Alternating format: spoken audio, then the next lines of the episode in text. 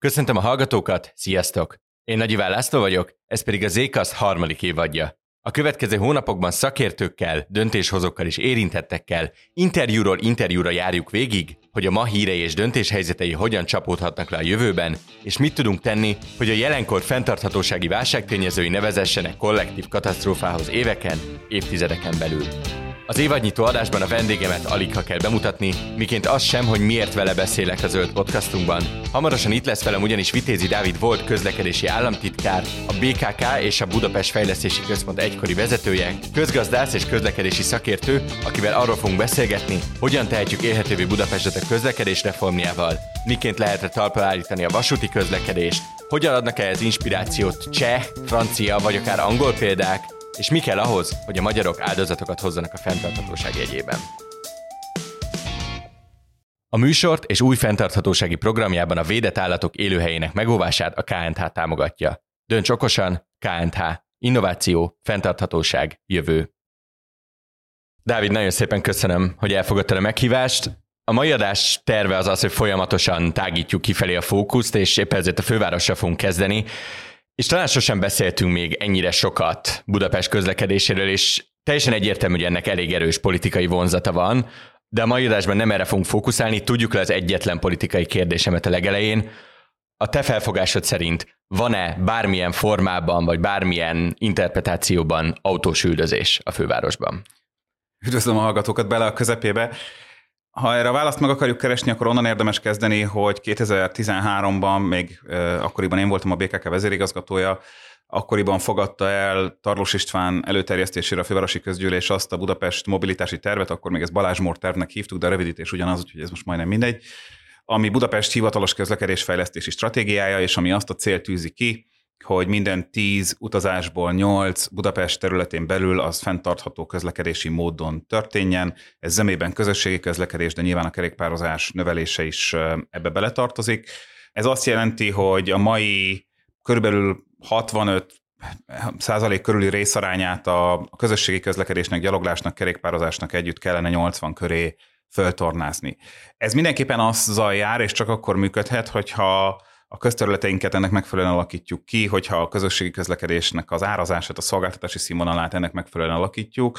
Tehát ebből nyilván következik egy közlekedéspolitikai hozzáállás, ezt a fővárosi közgyűlés még az előző ciklusban is nagy többséggel fogadta el, és a, a jelenlegi városvezetés egyébként ezt a stratégiát ezt magáénak vallotta, és nem is változtatott rajta. Tehát ez egy lényegében tíz éve meglévő stratégia, én nagyobb problémát abban látok inkább, hogy ahhoz képest, hogy ezeket a célokat 2030-ra tűzte ki a város, ezekhez nem kerültünk elég közel. Romlás talán nincsen mondjuk 10 éves távlatban abban, hogy mennyi a tömegközlekedés részaránya, az autók száma az ekközben azért brutálisan nőtt. Ha megnézzük, akkor Budapesten és Pest megyében együttvéve olyan 1 millió autó volt 2010-ben, és 1 millió 300 ezer autó van a jelenlegi KSH statisztika szerint, ami brutális mennyiség, 300 ezer új autó megjelenése. És itt lényegében nem el is értünk. Bocsánat, a... azt, azt tudjuk-e, hogy egyébként mi a fő oka annak, hogy ennyivel nőtt az autók száma?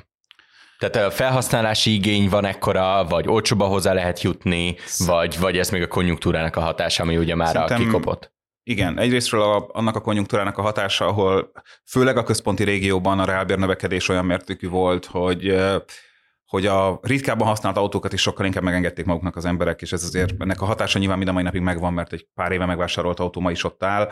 Ugye a jóléttel általában az változik, hogy olyan autókat, amiket akár csak hétvégén, akár csak egy-két napon, akár csak a, a, nem tudom, a gyereket iskolába vinni, második, akár harmadik autóként használ egy család, azt is megengedi magának. Tehát az autóknak a, a használati intenzitása csökken azáltal, hogy az embereknek több autózásra költhető jövedelmük marad, és egyre több autót vásárolnak. Ezért van az, hogy egyébként közösségi közlekedés és kerékpározás szempontjából mintaértékű nagyvárosokban, ha megnézzük a statisztikát, darabra sokszor sokkal több autó van, mint mondjuk Közép-Kelet-Európában, csak ezek az autók lényegesen kevesebbet mozdulnak meg, és nagyon nagy részüket azt csak vagy tényleg nagyon rövid utakra tartják, hogy egy kör, kertvárosban elmenni bevásárolni, vagy iskolába vinni a gyereket, vagy olyan fajta ilyen hétvégi túrázás, kirándulás, egyéb célokra használják csak, amikre lehet, hogy valaki, akinek a jövedelme kisebb, mint egy, nem tudom, londoni elővárosba vagy Amsterdami elővárosba lakó embernek, nem is tartana fönn egy autót. De Budapesten is megjelent ez a hatás nyilván, de ne tévedjünk, ezek az autók azért nem csak hétvégén és nem csak egy-egy rövid útra jelentek meg. Itt van egy másik nagyon fontos hatás, az az, hogy Magyarországnak a lakosság száma összességében csökken, de ha megnézzük a legutóbbi népszámlálás adatait, azt látjuk, hogy a budapesti agglomerációban ehhez képest egy brutális lakosságszám növekedés, népesség robbanás van jóformán, több mint 10%-kal nőtt számos településnek a lakosságszáma, Eközben a hévjeink azok nem lettek fiatalabbak, ugye 50 évnél is idősebb NDK-s hévek közlekednek több vonalon. Az elővárosi vasúton ugyan történtek beruházások, és ez elvitathatatlan, hogy új motorvonatok jöttek, néhány vonalon nagyobb felújítások voltak, ezeknek már az eredménye is látszik, az Esztergomi vagy a Székesfehérvári vonalon megduplázódott az utasszám a felújítások révén, de ezért összességében léptéket váltani a MÁV elővárosi szolgáltatása nem tudott. Tehát ez a lakosságszám növekedés, ami, ami Sziget-Szent Miklóstól Érden át, Dunakeszig mindenhol megjelenik, ez általában autós forgalom növekedést hoz. Tehát ennek a növekménynek, amit az előbb mondtam, a legnagyobb része az Pest megyében van, és ez olyan agglomerációs forgalom növekedés, ami persze megjelenik Budapest útjain. Tehát amikor arról beszélünk, hogy Budapesten az autós forgalom visszaszorítása milyen eszközökkel történik, most, hogy ezt valaki a politikai ízlése révén autós üldözésnek hívja, vagy fenntartható közlekedéspolitikának, ez nyilván már a politikai nyelvkészletnek a része, akkor azért az a szomorú helyzet, hogy ha mindent egybevéve nézzünk, akkor az elmúlt 11-2-3 évben inkább nőtt a budapesti autóforgalom, és nem csökkent. Mind a, mind a számát tekintve, hogy hány autó van az utakon, mind a, a forgalom összességét nézve, és ennek a legfőbb táplálója, a legfőbb okozója az az általános konjunktúra és bérnövekedés mellett, és az ebből eredő autózás növekedés mellett sokkal inkább az, hogy az agglomerációs probléma, ha úgy tetszik, nő. Budapest lakosságszáma stagnál, Persze ez is csalóka, mert azért a belső kerületekben van egy kivándorlás a külső kerületekbe, ami sokszor szintén autóforgalmat szül, de ami látszik, hogy, hogy brutális mértékben nő a budapesti agglomeráció autóforgalma, és most nem akarok nagyon hosszas elemzésekbe bele bocsátkozni, de nyilván a budapesti lakáspiacnak az átalakulása, a turisztikai célú lakáskiadás megjelenése, a befektetési célú lakástartás, hogy sok lakás üresen áll, mert inkább csak tartogatják befektetésként az emberek, a lakásépítéseknek a nem kellően gyors üteme, a rozsdaövezeteknek a megoldatlanság, ezek mind-mind oda vezettek, hogy azok az emberek, akik Budapestre szeretnének jönni dolgozni, tanulni, itt keresik a számításukat nagyrészt vidékről, hiszen Budapest leginkább belföldi migráció célpontja jelenleg.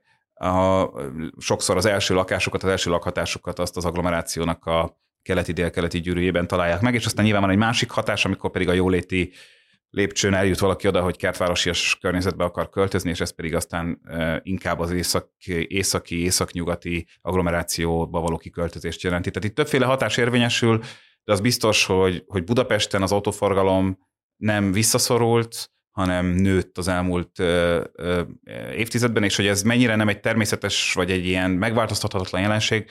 Most tettek közé friss statisztikát Párizsból, Párizs városában 40%-kal csökkent az autóforgalom az elmúlt tíz évben. Tehát ez egy tudatos közpolitikai döntés sorozat eredménye, hogy, hogy, hogy mit kapunk. Az előbbi válaszodnak volt egy ilyen szociális fenntarthatósági, lakhatási aspektus, erről nemrégiben volt egy zékasztadásunk Vigvári András szociológussal a Zárt Kert Magyarország című könyvéről, ezt be az adás leírásába, viszont akkor ezt tisztáztuk, hogy az autós problémának nagyon nagy része az kintről befelé érkezik. Mi az a mondjuk három intézkedés, ami kézzelfogható léptékű, és jelentősen tudna segíteni abba, hogy kevesebb autó lépjen be a fővárosba.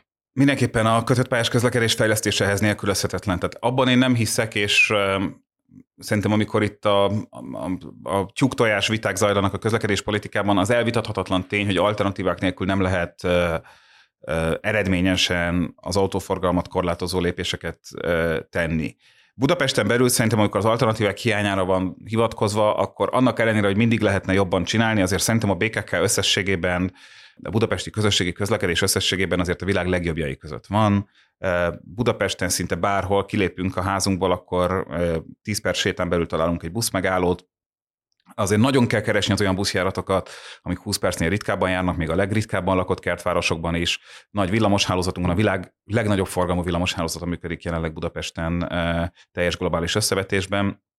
Tehát mindig lenne még helye pénznek, mindig el lehet mondani, hogy milyen finanszírozási problémák vannak, de azért, ha összeadjuk a tarlósérából és a, a, a jelenlegi főpolgármester Karácsony Gergely idejében beszerzett buszokat, akkor azt látjuk, hogy azért jócskán több mint ezer vadonatúj busz érkezett itt az elmúlt években Budapestre, lecseréltük a trolley flottát, a villamos flottát, megújult a kettes metró, először aztán megépült a négyes metró, aztán most megújult teljesen a hármas metró.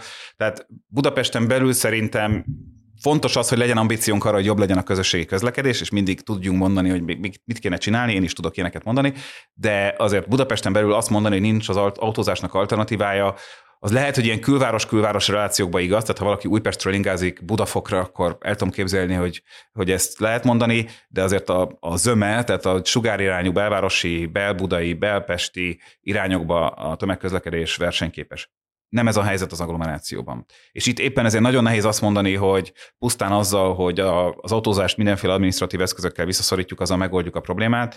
Nyilván szerintem két dolgot kéne egyszerre tenni. Az egyik az, hogy megállt kellene parancsolni annak, hogy ez a szétterülő agglomerációs, teljesen fenntarthatatlan, egyébként hogy mondjam, nem csak a közlekedés szempontjából fenntarthatatlan városmodell lesz folytatódjon. Egy kertvárosi ház, az lehet, hogy Google Maps-en valaki ránéz, akkor zöldnek tűnik. Valójában, ha a zöldet azt nem egy ilyen színkészletként használjuk, hanem valós fenntarthatósági fogalomként, akkor a legkevésbé sem az. E, ha e, ezek a családi házas szétterülő város térségek, ezeknek mindegyébként a, a kifejezetten a a költségvetési szempontból való fenntarthatósága is sokkal rosszabb, hiszen több rendőr kell, több út kell, több közmű kell, több infrastruktúra kell ahhoz, hogy ezeket, tehát egyfőre esően belátható, hogy egy sűrű város szövethez képest mennyivel drágább a köznek ezt kiszolgálni, ezt a fajta lakhatást, de a közlekedésben pedig azt jelenti, hogy háromszor, négyszer annyit autóznak azok, akik ilyen város szövetekben laknak, mint akik sűrűbb városi, és most nem lakótelepet kell ez alatt érteni, de akár csak egy három-négy szintes kertvárosi társasház, amit mondjuk Budán vagy Pesten sok helyen van, az már azt jelenti, hogy töredék. Akár széndiokszid kibocsátást, akár egyéb környezeti terhet jelent az, aki onnan jár be. És én nem azokat szeretném hibáztatni, akik már úgy döntöttek, hogy élnek azzal a lehetőséggel, amit a politika teremtett nekik, azzal, hogy zöldövezeteket a 90-es évektől lakóterületén minősítettek, olcsón hozzá lehet ezekhez jutni, és valójában a társadalom számára a valós költség megfizetése nélkül lehetett családi házas építkezéseket csinálni zöld domboldalakon Budapest körül. Szerintem itt az egyént hibáztatni ugyanúgy, mint ahogy nagyon sokszor a klímapolitikában vagy zöld politikában rájövünk arra, hogy, hogy amikor, hogy mondjam, csak nem tudom, műanyag palackot fogunk találni, és azt nem hasznosítják adott esetben újra, akkor nyilván nem lehet az egyént hibáztatni, hogy a végén az ásványvizet megveszi. Itt is, most kicsit persze ez egy nagyobb tétel, de azért itt is azt gondolom, hogy a szabályozás hiányosságai vezettek oda, hogy ez megtörtént. Amit most itt mondani szeretnék az az, hogy, hogy ennek megállt kell parancsolni. Senki nem fogja azt az értéket megszüntetni tudni, ez, ez egy demokráciában teljesen elképzelhetetlen, ami már létrejött. Senki nem fogja a Pilisvörösvári vagy a Dabasi családi házat lebontani, vagy át. Tehát egyszerűen ami van, az egy adottság, de az, hogy ez ne burjánozzon tovább, hogy amikor megépítjük a hévet vagy a vasutat, akkor a szembelévő zöld domboldalat ne épüljön be egy másik, amit aztán megint nem lehet a megközlekedésre kiszolgálni, ez szerintem fontos. És ennek... nagyon sokszor használsz nemzetközi példákat a posztjaidban, meg megszólásaidban is. Erre van valamilyen nemzetközi példát, hogyha lefordítom mondjuk arra, hogy hol lehetett felvirágoztatni akár a sokat emlegetett 15 perces városok modelljét, akár az, hogy, hogy ne burjánzon tovább a város, ahogy, ahogy fogalmaztál? Persze. Egyébként innen indult, tehát ha megnézzük a, az európai városok történelmi városfejlődését, akkor azt látjuk, hogy a, a kereskedő városok ugye jellemzően a középkortól kezdve egy nagyon intenzív, a történelmi város, mai történelmi városoknak hívjuk ezeket többnyire, ahol túlélték a háborús rombolást, egy, egy, egy nagyon intenzív városszövetként jöttek létre, és aztán valójában az a fajta szétterülés, ami, amit ma agglomerációnak hívunk, az a vasút megjelenésével indul el, a 19. század végétől, akár Brüsszel körül, akár Párizs körül, eh, akár eh, Budapest körül. Ez kezdetben egy mai fogalmaink szerint, nyilván akkor nem teljesen más fogalmi környezetben zajlott ez, de mai fogalmaink szerint egy fenntartható modellben zajlik, azaz magyarul a vasútállomások körül zajlik az, az elővárosiasodása. Megnézzük, ez különösen látszik egyébként Nyugat-Európában, ahol ha a vasútállomások mentén leszállunk 10-20-30 kilométerre Berlintől, Brüsszeltől, Londontól, akkor egyébként egészen szép kis, kisvárosi városszöveteket és városközpontokat találunk, ahol van, vannak kocsmák, éttermek, boltok, akár társasházi, társasházas városszövetet, belvárosias városszöveteket találunk. Ezt aztán az autó tömeges megjelenésével váltotta föl egy teljesen térben szétterülő és, és formátlan városfejlődés. Ennek nyilván Amerika volt az elsődleges megjelenési helyszíne, aztán ez átterjedt Európára is. De sok város már, vagy várostérség már ekkoriban képes volt arra, hogy a szabályozza, talán a leg ismertebb, leghíresebb modellje ennek az a Kopenhága körüli városfejlesztési szabályozás, ami valamikor a 60-as években gyökerezik, ennek itt tenyér az alakja, és így is lehet valaki rákeres megtalálni, aminek az az oka, hogy Kopenhága körül az öt legfontosabb vasúti tengely, az nagyjából egy, ahogy az emberi tenyéren az újak elrendeződnek, úgy futnak be Kopenhágába, és lényegében a Kopenhága körülnyeki városszabályozás azt mondta, hogy csak a vasútállomások mentén lehet az agglomerációban fejleszteni, és ez a szabályozás 60 évek később mind a mai napig megvan, és a vasútvonalak közti területek zölden maradtak, és nagyjából a, a, az elővárosi lakásfejlesztés, az elővárosi asodás, az a vasútra épülve történt meg, épp ezért mind a mai napig nagyon könnyű ezt közösségi közlekedéssel kiszolgálni. De akár a London körüli zöldgyűrűbe, akár, akár más hasonló várostérség szabályozásában ezt látjuk. Nálunk ilyen típusú szabályozás nem volt, teljesen szabadjára engedte eleve ugye hiányzott ennek a közigazgatási háttere is, Hozzátartozik az is, hogy az államszocializmusban azért nagyon erős korlátok közé szorították ezt a fajta szétterülést Budapest körül, tehát az agglomerációs települések nem tudtak nőni, ennek nagyon egyszerű szabályozási eszközük volt, nem a közművek kiépítését gátolták. Ugye alapvetően a lakótelepépítések és, a, és Budapest fejlesztése, a Nagy Budapest fejlesztése volt a, akkoriban a politikai projekt. És aztán a rendszerváltás után pedig bedobta a gyeplőt lényegében a közigazgatás és a közpolitika, és az agglomerációs településekre hagyta. Az agglomerációs települések pedig egyrészt nem rendszerben gondolkodtak, nem régióban gondolkodtak, nem fenntarthatóságban gondolkodtak, hanem egy mára egyébként láthatóan zsákutcának bizonyuló ilyen növekedési spirálba próbálták magukat belevinni, hogy az lesz majd a jobb agglomerációs település, akinek több a lakója, parcellázunk föl mindent, minden zöld területet építsünk be, adjuk el a telkeinket, abból próbáljuk meg újabb bevételeket szerezni, és aztán mint egy ilyen drog, ez oda fajult, hogy ahhoz, hogy aztán lehessen iskolát építeni, meg óvodát építeni, meg utat építeni, meg csatornát építeni, a már beköltözötteknek ezért mindig újabb és újabb területeket kell eladni, és mindig az újabb és újabb területek eladásával újabb és újabb családi házas zöldövezetek épültek. Sokszor egy utca nincs bennük, ahol egy busz el tudna menni, nem hogy vasút. És aztán eljutottunk oda, hogy ma már azért az agglomerációs települések nagy részére az ember elmegy, akkor egyébként a közhangulat az, hogy ide ne jöjjenek többen. Tehát mostanra a 2000-es évek második évtizedére tartunk ott, hogy az agglomerációs települések lakói is felismerték azt, hogy, hogy ö, ö, az, amiben ők maguk is beköltöztek persze, de az, ami történik, az fenntarthatatlan, és sok helyen most már azért a helyi politika is kezdi ezt érezni, de mondjuk úgy, hogy felülről jövő olyan szabályozás, amit mondjuk az előbb Kopenhága kapcsán mondtam, ami azt mondja, hogy persze lehet lakást építeni, meg kell is, meg, meg nem lehet ezeket a folyamatokat ter- megállítani, hogy az emberek egy 21. századi gazdaságban egy nagyváros köré vagy körül ö, csoportosulnak, és egy fokozódó urbanizáció van, de akkor legalább mondjuk azt, hogy új lakást építeni csak vasútállomás környezetében, gyalog vagy kerékpárral elérhető környezetében lehet, és akár merjük azt mondani szabályozási úton, hogy ezeken a helyeken viszont kötelező megengedni a szabályozási terveknek a társasházi beépítést, mert az meg egy nonsens, hogy 100 milliárdokból felújítunk héveket és vasútvonalakat, onnan jó bejutást teremtünk Budapestre, és aztán a, a, úgy dönt az adott agglomerációs település, hogy csak családi házas beépítést enged. Ez viszont a közforrásoknak az aberált felhasználásához vezet. Tehát szerintem most, mondjam, én közlekedési háttérből jövök, de azt próbálom mindig elmondani az ilyen helyzetekben, hogy hogy a közlekedéspolitika azokat a problémákat próbálja megoldani, amit a városépítési, építés szabályozási hiányosságok létrehoznak. Ugyanis Magyarország összességében, meg Budapest is nem egy növekvő lakosságszámú hely.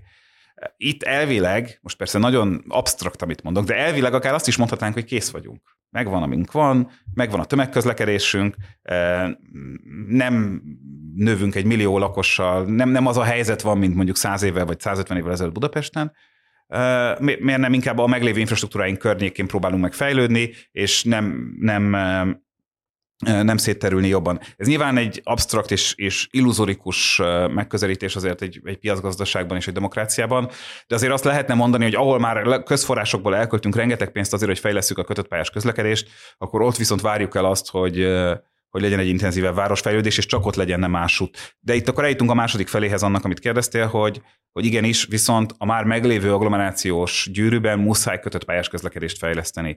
Azt el kell érnünk szerintem, ugye erről szólt a budapesti agglomerációs vasúti stratégia, amin az elmúlt években eh, a Budapest Fejlesztési Központban a MÁ-val közösen dolgoztunk, hogy minden agglomerációs vasútvonalon legyen negyed óránkénti vasúti közlekedés, tehát azokról a településekről, amelyek most már megyei jogú várossá nőttek, minden, a Szélrózsa minden irányába Budapest körül, onnan, onnan csúcsidőben negyed óránként be lehessen jutni, és a héveket pedig újítsuk föl, és kvázi a belvárosban metróként átvezetve jöjjön létre egy héves gyorsvasúti tengely. Ez nyilván, amikor még uniós pénzekhez Magyarország könnyen hozzáfért, akkor is egy 20 éves vállalkozás lett volna.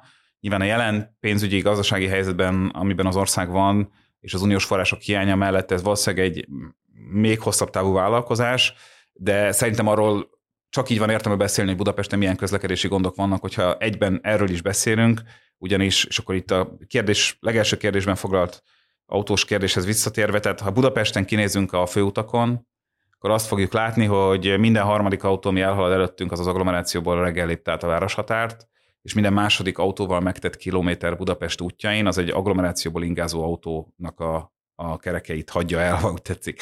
Tehát nem lehet a budapesti autóforgalom csökkentéséről csak budapesti problémaként értelmesen beszélni. Ugye az a kezdted a válaszodat, hogy amíg nincsen jó alternatíva, mondjuk az, hogy kötött pályás alternatíva, addig nehezen lehet arról beszélni, hogy csökkentsük a városba belépő autók számát, amíg nem adunk nekik másik opciót. És beszéltünk is, és szoktál is írni, posztolni London esetéről, ahol azért látjuk, hogy az underground nagy részét megoldja ezeknek a problémáknak, amelyeket Magyarországon még keressük az utakat hozzá. És erről is nemrégiben írtál, és egy, egy nagyon érdekes politikai téma, és nagyon érdekes hasonlatokkal Magyarországra, ez az ultra alacsony kibocsátású behajtási zónák London, ez az ULEZ révre hallgat, ezt fogjuk használni most ebben a beszélgetésben is. El tudnád magyarázni, hogy miről szól ez a program?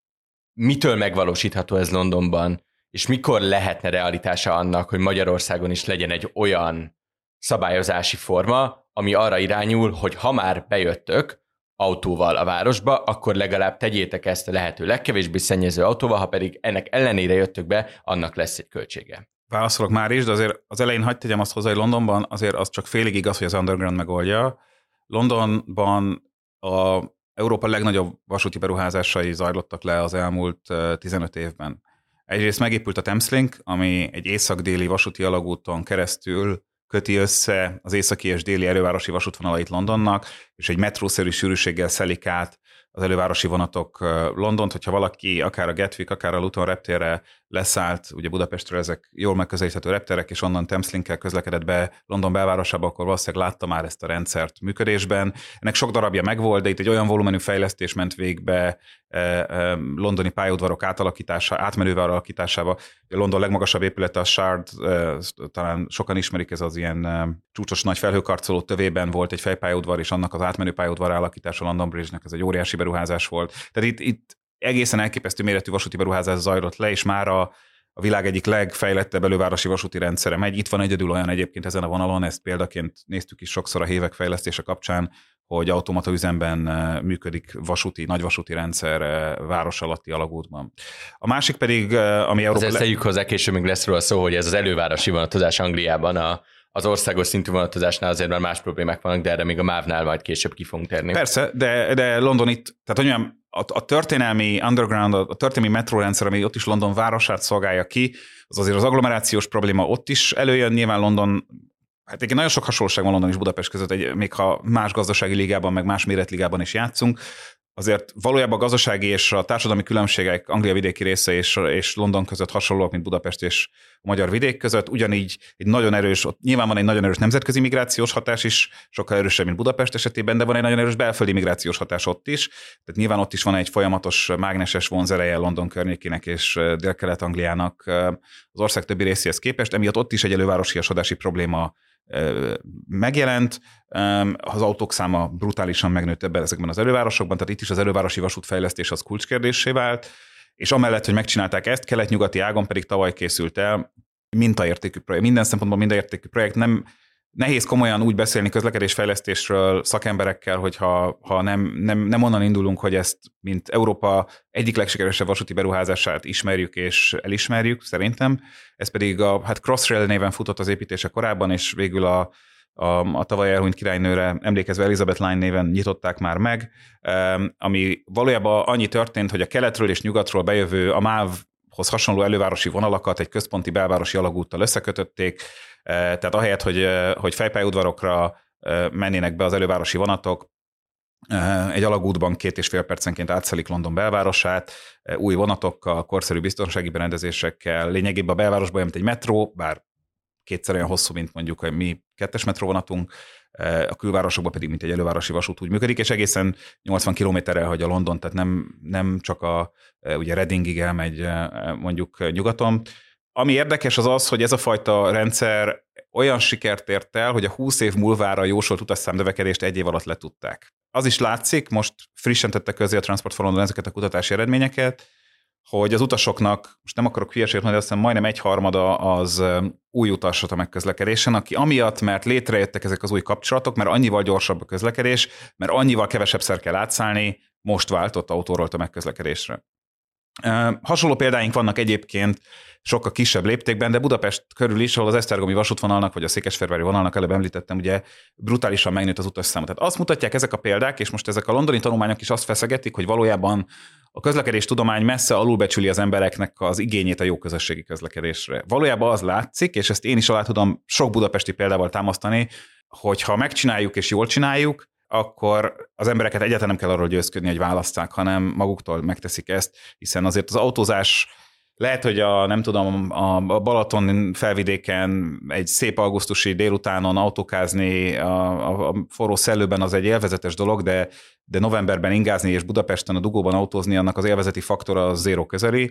Tehát ha egyébként a közösségi közlekedés jó, nem túl zsúfolt, gyors, és az időt még talán ma már az okostelefonokon hasznosabban is tudom tölteni, mint vezetés közben, akkor az emberek váltanak. Egyébként a budai fonódó, mondom, az is sokkal kisebb léptékben, ott is ez történt, hogy a villamoshálózat fejlesztésével a prognosztizált 20 éves utasszámnövekedés már, meg, már megvan pár év alatt. Tehát, bocsánat, nem a kérdésre válaszoltam, csak azért akartam ezt a londoni példát hozzátenni, mert London azért font milliárdokban mérve fektet be, nyilván brit kormányzati pénzből is a közösségi közlekedésben. A világ legjobb ilyen projektje, vagy benchmark ott, tehát összehasonlítási alapként a világ egészében használt beruházásokat hajtottak végre az elmúlt években, és amikor mi itt például Budapesten arról beszéltünk, hogy kellene vasúti alagút, akkor pontosan ezeket a példákat látva mondtuk azt, hogy igenis érdemes elkölteni akár 100 milliárdokat, mert mert szintlépés lehet vele elérni. Tehát olyan áttörést lehet elérni a vasút használatában, amit egyébként ma reálisan sokan nem is feltételeznének.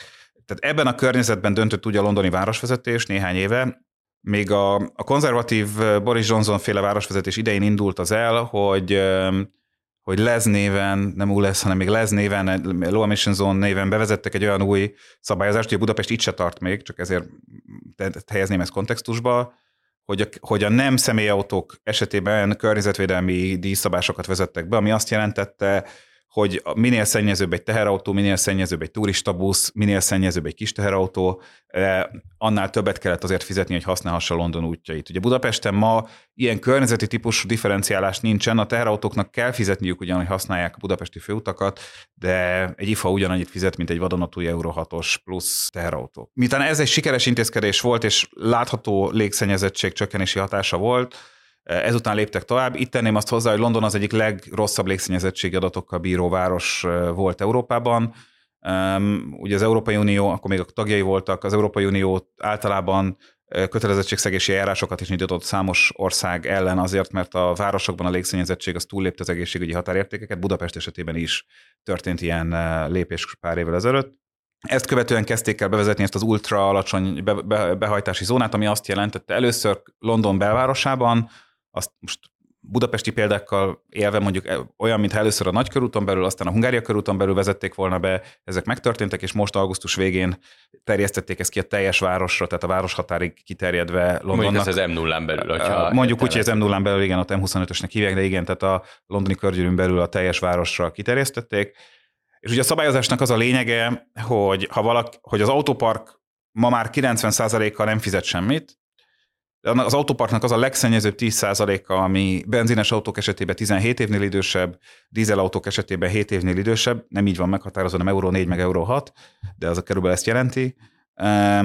Azok viszont fizetnek egy elég magas egyébként napi 12 font fölötti, tehát azért ilyen napi 5000 forint körüli úthasználati környezeterelési díjat.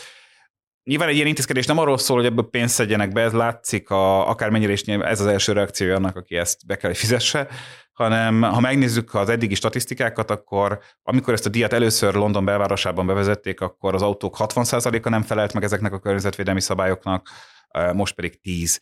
Tehát elérték azt, hogy az emberek váltsanak újabb autókra, nyilván lehetőleg aki tud tömegközlekedésre, de az autóparknak a frissülését is elő tudták idézni, és persze lehet mondani, hogy ez azt jelentette, hogy hát akkor vidékre kerültek a régebbi autók, hiszen nyilván nem szétszették őket, vagy se lejtezték őket, adott esetben főleg mondjuk egy 7 éves dízel esetében, de nyilván a légszennyezettség, tehát gyakran összekeverjük a klímaproblémát és a légszennyezettségi problémát, ez két tök külön probléma.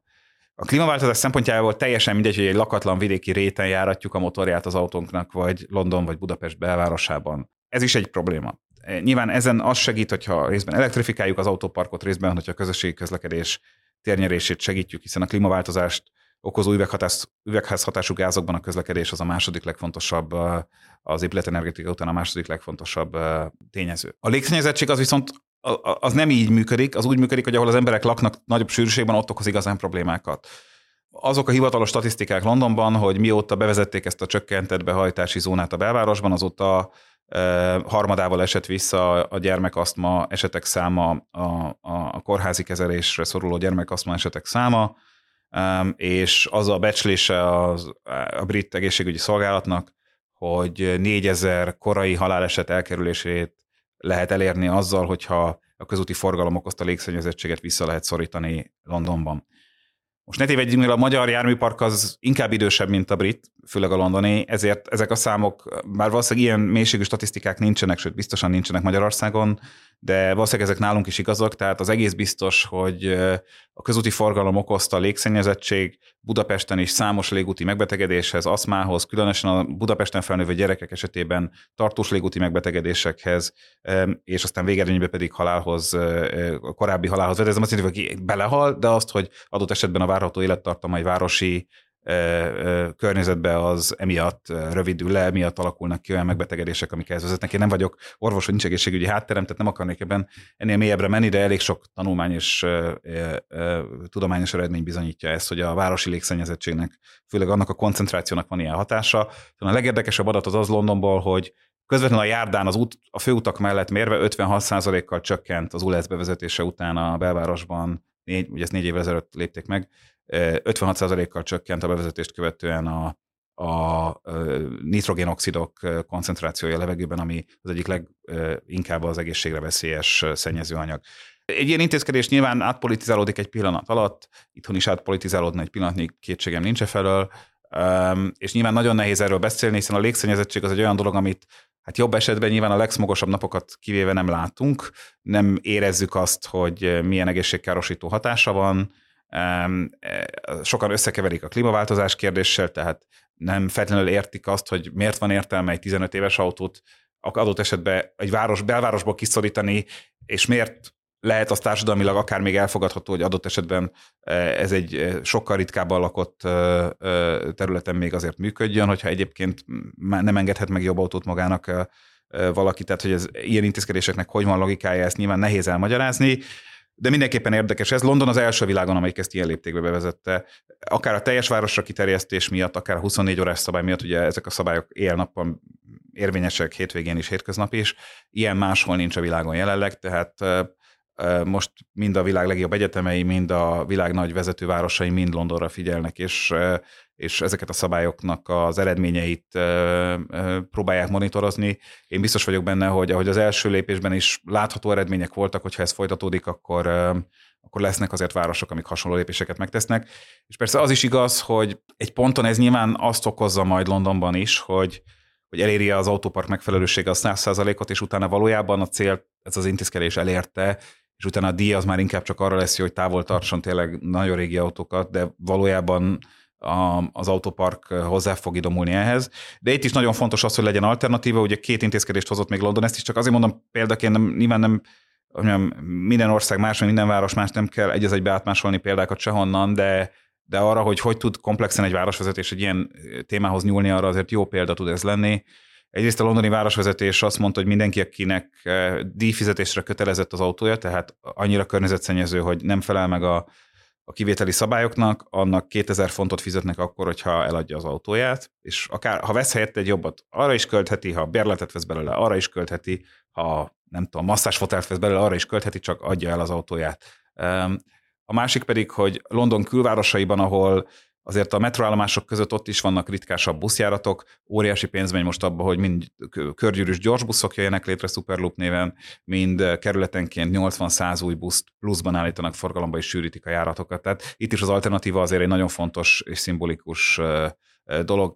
És olyannyira van politikai vetülete az egésznek, hogy pont, és említetted Boris Johnson, pont Boris Johnson kerületében volt most időközi választás, miután ő visszavonult a parlamenti politizálástól, és ott úgy nyert a konzervatív jelölt, hogy az ULEZ ellen kampányolt. Erről van egy nagyon érdekes adása a The Rest is Politics című podcastban, és be fogom tenni az adás leírásába azoknak, akik hallgatnak angol is podcastot.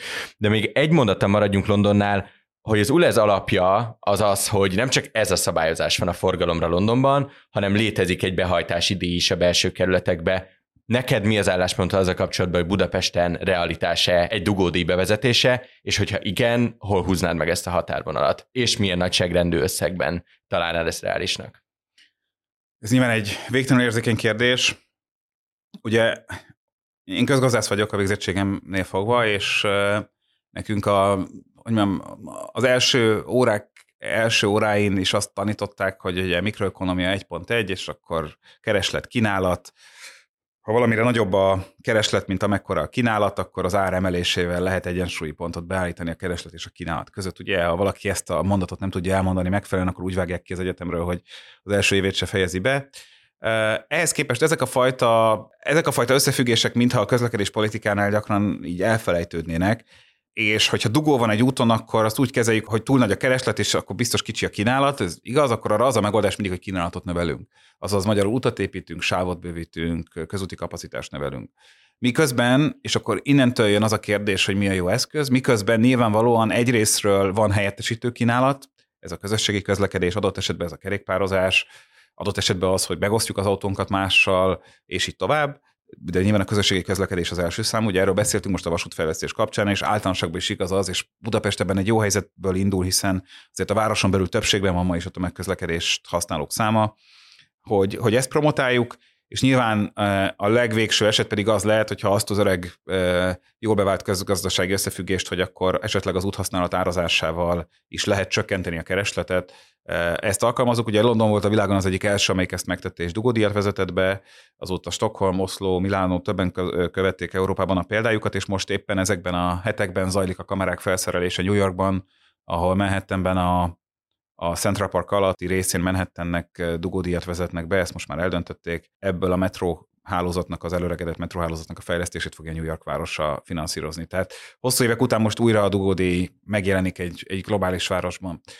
Én azt gondolom, és akkor itt elnézést, de egy picit időben muszáj a jövőbe is tekinteni, hogy azok a fajta dugódiak, amiket London csinált, például amik ugye tényleg egy ilyen viszonylag buta megoldás sok abban az értelemben, hogy ha valaki átlépi mondjuk a Hungária körút vonalát, ennek felel meg nagyjából a londoni dugódíj, annak az akkor fizet, ha azon kívül van, vagy azon belül van, és nem lépi át ezt az egy darab kordont, akkor pedig nem fizet. Tehát egy ilyen nagyon vagy-vagylagos, és nagyon, nagyon primitív, ha úgy tetszik, de nyilván a kor technológiája ezt tudta, amikor ezt megcsináltak több mint tíz éve. Ehelyett szerintem azért abba az irányba fog a városi autóhasználat és úthasználat elmenni, hogy ahogy megjelennek korszerűbb technológiák, önvezető autók, ugye ez ilyen abszurdnak, vagy ilyen nagy, teljesen futurisztikusnak tűnik, de látjuk azt, hogy egyre több amerikai nagyvárosban engedélyezik a, az önvezető taxik megjelenését tömegesen. Most már San Franciscóban éppen nemrég két szolgáltató is megjelent. Ott már nincsen kirakatnak se taxisofőr, tehát ténylegesen csak az utasok vannak a járműben, és így közlekedik, és egy appon hívják, és megy el. Hogyha ez tömegesen elterjed, akkor valószínűleg egy kicsit az a fajta árazás, hogy ma taxikról gondolkodunk, a kilométerdíj és így tovább, és a dugódíj az valahol a távoli jövőben találkozni fog, és, és lehet, hogy amikor mi a kertváros, most ez lehet, hogy 30 év vagy 50 év múlva lesz így, amit most mondok, de amikor a kertvárosi otthonunkból olyan helyen, ahol nincs igazán jó közösségi közlekedés, elmegyünk a metróig vagy a vasútig, akkor majd nagyon keveset fizetünk érte, főleg ha megosztjuk esetleg máshol is azt az önvezető taxit, és beülhet a szomszéd is idézőjelbe velünk együtt, de aztán meg bejövünk a belvárosból, meg nagyon jó a kötött pályás közlekedés, ott meg többet fizetünk. Tehát én azt gondolom, hogy valami ilyesféle módon fog ez leképeződni a jövőben, és nyilván a többi része pedig pedig már nettó politika, hogy ezt hogy és mikor és melyik város hogy tudja bevezetni, azért az látszik, és talán ezt még itt tényszerűen érdemes rögzíteni, hogy ezek az intézkedések bárhol bevezették őket, akkor végül Eleinte nem, de végül találkoztak a nagy többség támogatásával. Tehát míg nyilván, amikor egy politikus bedobta ezt az ötletet, vagy valamilyen szakmai fórum bedobta, akkor ezek általában hát minimum 50-50-es kérdések voltak. Nyilván, ha nagyon nagy volt az ellenállás, akkor valószínűleg meg se tudott volna történni, de minimum 50-50-es kérdésekké váltak.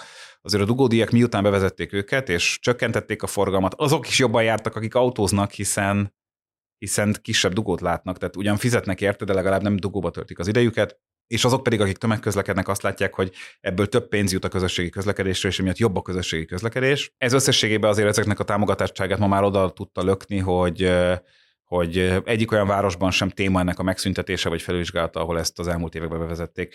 De Budapesten ha mindenkori az... budapesti fővárosi önkormányzat azt mondaná, hogy mi öt éven belül, és mondjuk a mindenkorit azért mondom, mindenkoriak már egy éven belül választás van, azt mondja, hogy öt éven belül dugódíjat fogunk bevezetni valamilyen formában kidolgozzuk. Egy, szerint ez reális lenne? Kettő, ha te részt vennél ennek a kidolgozásában, akkor mi lenne az az egy alapkő, amit, amit nem engednél el, amikor ezt kiépítitek?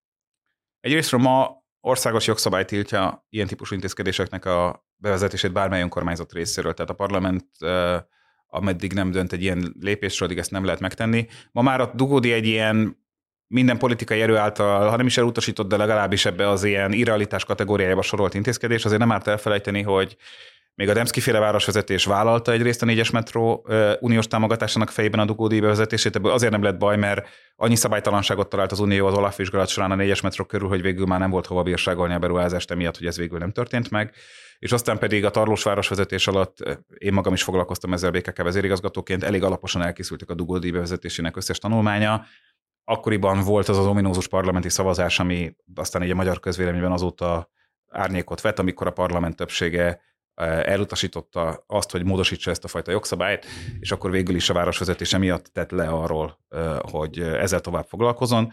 Akkor egyébként elkészültek tanulmányok város határon, Hungária körgyűrűnél, egyebeknél bevezethető ilyen intézkedésekre, amik nyilván egy forgalomcsök, valamekkora forgalomcsökkenést és annál egy nagyobb bevételgenerálást hoztak volna létre, és akkor itt válaszolok az utolsó kérdésedre, hogy ha valaha ez újra fölmerülne, akkor én mit tartanék elsődlegesnek? Azt, hogy Magyarországon sosem látott mértékű transzparenciával lássa mindenki, hogy ez a pénz hova megy, és ha hova megy, az kizárólag a fenntartható közlekedési módok, tehát a közösségi közlekedés, elsődlegesen a közösségi közlekedés fejlesztése, esetleg kerékpáros fejlesztések, közterületfejlesztések legyenek, és álljon az vitán felül, politikai, sajtó, egyéb közpénzügyi vitákon fölül az arról való meggyőződés lehetőség, hogy ez oda megy. Szerintem, ha ez nincs meg, akkor lehetetlen a mögé társadalmi támogatottságot generálni bármely városban is, így Budapesten is. Ezzel most nem azt mondom, hogy ez realitás lenne, hogy mondtam, ezt ma országos jogszabály tiltja, jelenleg a, a, a városvezetésről se tudok, hogy ilyen kezdeményezéssel szeretne élni. Tehát nincs ez most Budapesten napirendem. Az is igaz, hogy az elej, előbb mondtam, hogy a dugódi egy eszköz, de sok más eszköz is van. Tehát szerintem dugódi nélkül is lehet jó fenntartható közlekedéspolitikát csinálni. Párizs úgy tudta 40%-kal csökkenteni az autók számát Párizsban, hogy nincs dugódi Párizsban. Bécs úgy tudott a világ egyik legélhetőbb városa lenni, és úgy tud járni abban, hogy közlekedéspolitikát hogy kell fenntarthatóan csinálni, nincs dugódi Bécsben. Tehát a dugódi egy eszköz, főleg egy, egy, egy, egy forrásgenerálási eszköz is arra, hogy, hogy a közösségi közlekedést fejleszteni lehessen, és persze egy forgalomszabályozási eszköz is, de legalább ilyen fontos az, hogy milyen parkolási szabályaink vannak, és most nem csak a parkolási díjakra gondolok itt, hanem arra is, hogy például a lakossági parkolás hogy van szabályozva. Nagyon sok múlik azon, hogy milyen előírások vannak arra, hogy egy új építésű lakást vagy irodaházat hány parkolóval kell megépíteni. Ebben az ma már a közmegegyezés tudományosan, hogy ha egy közösségi közlekedéshez közeli házat építünk, akkor inkább ne legyen benne parkoló. Mert a parkoló önmagában is forgalmat fog a végén generálni. Tudom, hogy sokan érthető módon ott tartanak, hogy a közterületi parkolásnál jobb a közterületen kívüli. Ez egyébként igaz. De ott, ahol, tehát ha megnézzük most, ha már ennyit londonoztunk ebben az adásban, Londonban sorba épülnek ezek a felhőkarcolók. Ha valaki ránéz bármelyik évben a londoni Skyline-ra, tehát hogy hogy néz ki London városa, mindig egy új nagy beépítés lát. Most éppen ö, tegnap előtt jelentettek be egy elképesztő méretű nagy városfejlesztést ö, a, a Temze egyik partján. Ha megnézzük, ezek alatt nincsen semmilyen még garázs, sehol. A Canary Wharfnál se, az új építésű felhőkarcolóknál se, az új lakónegyedeknél se. Az a mondás, hogy, hogy azért épül metró mellé, azért épül metróállomás mellé. Ugye az előbb említett Elizabeth Line, tehát az a nagy keresztező vasútvonal mentén ez, tízezer szám építik a lakásokat az állomások körül parkolók nélkül. Mert az a mondás, hogy aki ide költözik, az olyan közösségi kiszolgálást kap, annyi pénzt költött a költöttek az adófizetők arra, hogy ott legyen jó metró és jó tömegközlekedés, hogy, hogy itt további autóforgalmat generálni nem szabad.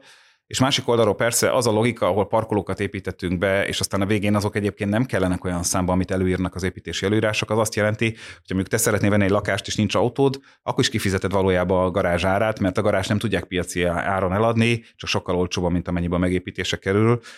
Ma egy új mélygarázs helyet megépíteni Budapesten 8-10 millió forint, ehhez képest 2-3-4 millióért tudják őket eladni, tehát az a maradék különbözet az beépül azoknak az embereknek a lakásárába is, akik egyébként nem fognak garázs helyet vásárolni.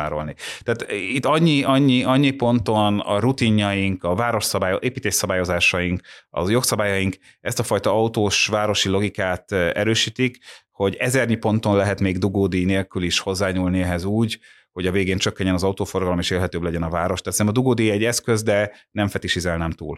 Köszönöm szépen! Itt most tartunk egy gyors reklámszünetet, ugyanis elkezdődött a HVG Podcastok őszi évadja, összesen hat műsorral fogunk menni, és engedjék meg, hogy bemutassam a Mérlegent, a HVG üzleti podcastját. Erről majd a műsorvezetők Csatári Flóra Dóra és Zinzi Stefán fognak mesélni, a szünet után pedig folytatjuk, többek között a MÁV kérdéskörével. Sziasztok, én Csatári Flóra Dóra vagyok. Én pedig Zinzi Stefán. Ez pedig a Mérlegen, a HVG üzleti podcastje, amelyben minden második héten összefoglaljuk az elmúlt időszak legizgalmasabb céges híreit. Az adások második részében pedig a legsikeresebb magyar vállalkozókkal és szakemberekkel beszélgetünk, hogy akár most kezdenél bele, vagy akár hosszabb ideje vállalkozol, te is a legtöbbet tud kihozni az üzletedből. Angyalbefektetőktől globálisra nőtt startup alapítókig, Z-generációs vállalkozóktól a mesterséges intelligenciáig, izgalmasabbnál izgalmasabb témákkal és vendégekkel készülünk. Iratkozzatok fel, és találkozzunk két hetente. Ahogy ígértem, a reklám után hátrébb lépünk ebben az említett perspektívában, ahogy indítottuk az adás felvezetését. Nemrégiben volt a fülkében egy adásunk a MÁV problémáiról, és ezt be fogom tenni az adás leírásába, erről beszéltünk a gazdasági politikai vonaláról a dolognak, és ahogy ma beszélgetünk erről, Szeretném, hogy kicsit inkább a szakmai részét és a megoldás orientáltságát nézzük a dolognak, mint sem az, hogy mik a problémák. Mondom, ebben az adásban mindent feldolgoztunk ezzel kapcsolatban. És szeretném, hogy, hogy tartsunk ki ezek mellett a nemzetközi példák mellett, mert erre szerintem a laikusnak és a hallgatóinknak és nekünk újságíróknak is kevés rálátásunk van. És nagyon sokat esik szó még a médiában is arról, hogy például a cseh vasút az mennyire jól működik. Hasonló méretű, hasonló gazdasági helyzetű történelmi országról beszélünk, mi a legfőbb különbség a Cseszke Dráhi, a cseh vasútvállalat és a MÁV működése között, ami miatt a cseheket azt mondjuk, hogy nagyon jól csinálják, és ami miatt nézzük, hogy a MÁV napról napra épülne? Szerintem, ha összevetjük Csehországot és Magyarországot, akkor nem abban van a legnagyobb különbség, hogy ma mi a helyzet, hanem abban van a legnagyobb különbség, hogy mi lesz a helyzet 5 vagy 10 év múlva. És ez abból ered, hogy a csehek lényegesen koncepciózusabban és nagyobb volumenben fejlesztik a vasutat, mint ma Magyarország. És mivel a vasútfejlesztésben mind a járműbeszerzés, mind a pályaépítés az egy olyan dolog, hogy ha a legjobb akarat, a legjobb szándék, a legnagyobb politikai háttér és hátszél, és a persze a pénz is megvan, akkor is 5-10 év betelik. Aztán ezekből valami hiányzik, akkor meg nyilván még több időbe. Tehát ha megnézzük, hogy hány folyamatban lévő járműbeszerzése van a cseheknek, a mellékvonali járműpark egészét, a teljes távolsági flottát, a teljes motorvonat flottát lecserélik, eh, lényegében óriási pályaépítések zajlanak, minden fővonalat érintően, Prágában vasúti alagút előkészítése zajlik, és a nagysebességi vasúti terveik is lényegesen előrébb járnak, mint, eh, mint mondjuk a miénk akkor azt látjuk, hogy igazán erős a kontraszt, az valószínűleg 5-10 év múlvára lesz. Ugye a MÁV problémáit, ha végignézzük, ott elég sok mindent föl lehet sorolni, és most nyilván én sem merülnék el ebbe az ilyen köldöknézésben, de azért fontos hozzátenni, hogy egyrésztről Magyarországnak rendkívüli adottságai vannak. Sokkal kevesebb vasútvonal szüntít meg minden egyes vasútvonal megszüntetési láz, a 60-as évek kommunista, államszocialista közlekedési reformjai, aztán a gyurcsány-bajnai kormányoknak a megszorításai, vagy akár az elmúlt hónapoknak a, a Lázár János nevével fémjelzett vasútvonal bezárásai kapcsán is, mint, mint, mint sok más országban. Alapvetően a monarchia révén egy, egy nagyon kiépült vasúti hálózatot örököltünk mondjuk összevetve a Balkánnal, vagy akár Görögországgal, vagy az Ibériai félszigettel. Tehát nagyon jó adottságaink vannak arra, hogy a világon vezető színvonalú vasúti szolgáltatást tudjunk nyújtani, mind az áruszállításban, mind a személyszállításban. Ezekre az adottságokra építettünk annyiban az elmúlt tíz évben, hogy hogy azért az uniós pénzekből több ezer milliárd forint uniós pénz ment vasútra, egyrészt számos új motorvonat érkezett a budapesti elővárosba főleg, illetve azért sok pályafelújítás történt, nem elég, de sok. Mi az, ami most tehát probléma? Általánosságban nagy probléma van az az, hogy, hogy a fővonalaink állapota szüllik le. A decemberi menetrendváltástól már látszik, épp nemrég tették közre az új menetrendeket, hogy hogy lényegében a rendszerváltás óta nem látott lassulás jön a Miskolci, a Szegedi intercity most ugye a jelenlegi balhé, ami az elmúlt hetekben zajlott, az a hegyes-hami vonal állapotromlása, tehát a Bécsi kapcsolat állapotromlása körül van. Tehát egész egyszerűen a mindennapi föntartására a főhálózatnak nem jut elég forrás. Ez a vasútnak a menetidő versenyképességét rontja.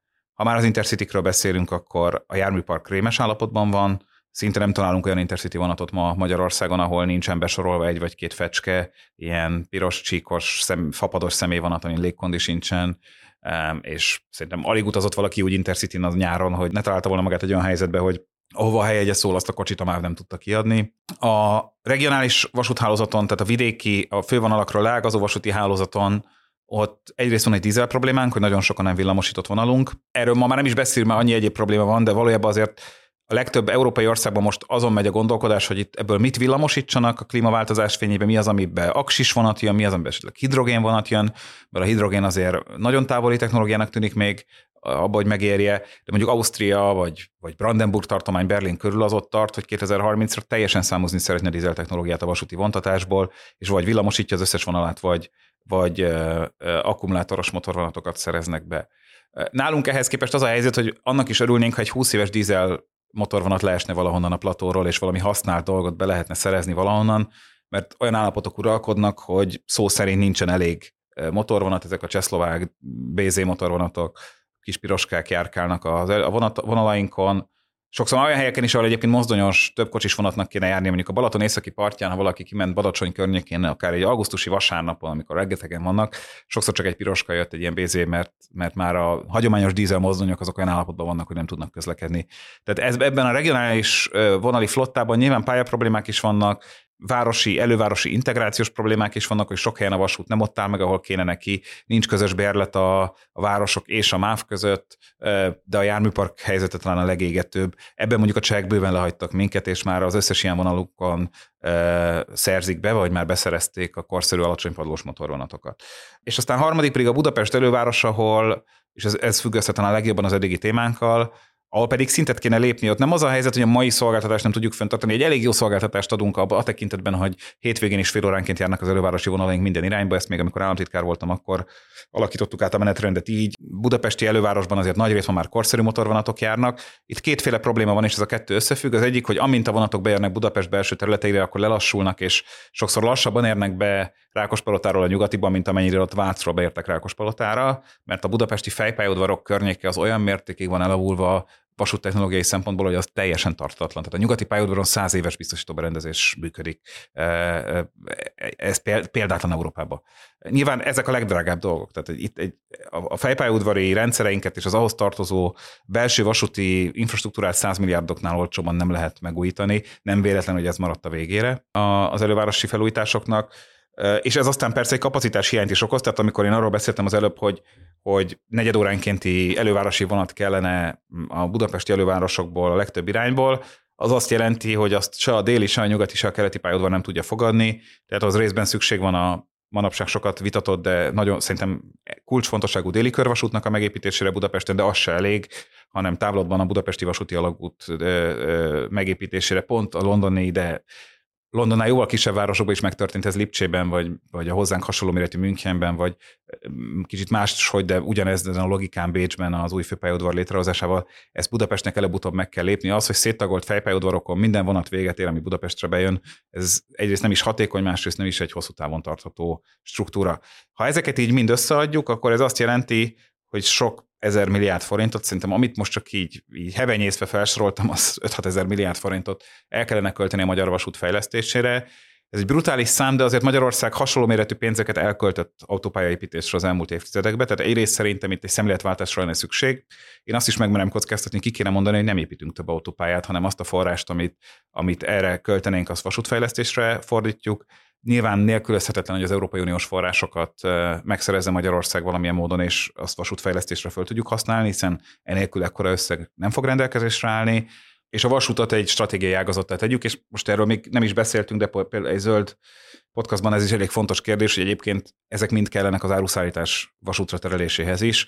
Az Európai Bizottságnak kifejezett célja, hogy 2030-ig 30, 2050-ig 50 kal növelje a vasúti áruszállítás volumenét, ez nem fog menni a mai infrastruktúránkon, hiszen egyszerűen nincs kapacitás több tehervonatot közlekedtetni, és olyan késések, olyan megbízhatatlanság van a vasúti áruszállításban rendszer szinten, hogy amikor egy, egy, egy, egy össze-európai tranzitról beszélünk, amikor tényleg egy kínai áru egy adriai kikötőből el kell jusson Nyugat-Európába, akkor belefér az, hogy késik egy napot, de amikor egy belföldi áruszállításban kellene mondjuk élelmiszert, vagy postát, vagy nem tudom, bármiféle ilyesmi dolgot szállítani, amit mondjuk azért Svájcban vagy Ausztriában már tudnak vonaton vinni, vagy akár szemetet, akkor azért a, a mi vasúti rendszerünk erre már nincs alkalmas állapotban. Tehát itt, itt is óriási növekedési potenciál lenne, és nyilván a kamionok helyett vasúti áruszállítás az minden környezetvédelmi szempontból lényegesen jobb és hatékonyabb. Itt megjegyzem a hallgatóknak, hogy az Zcast ezen évadjának a tervében szerepel egy adás arról,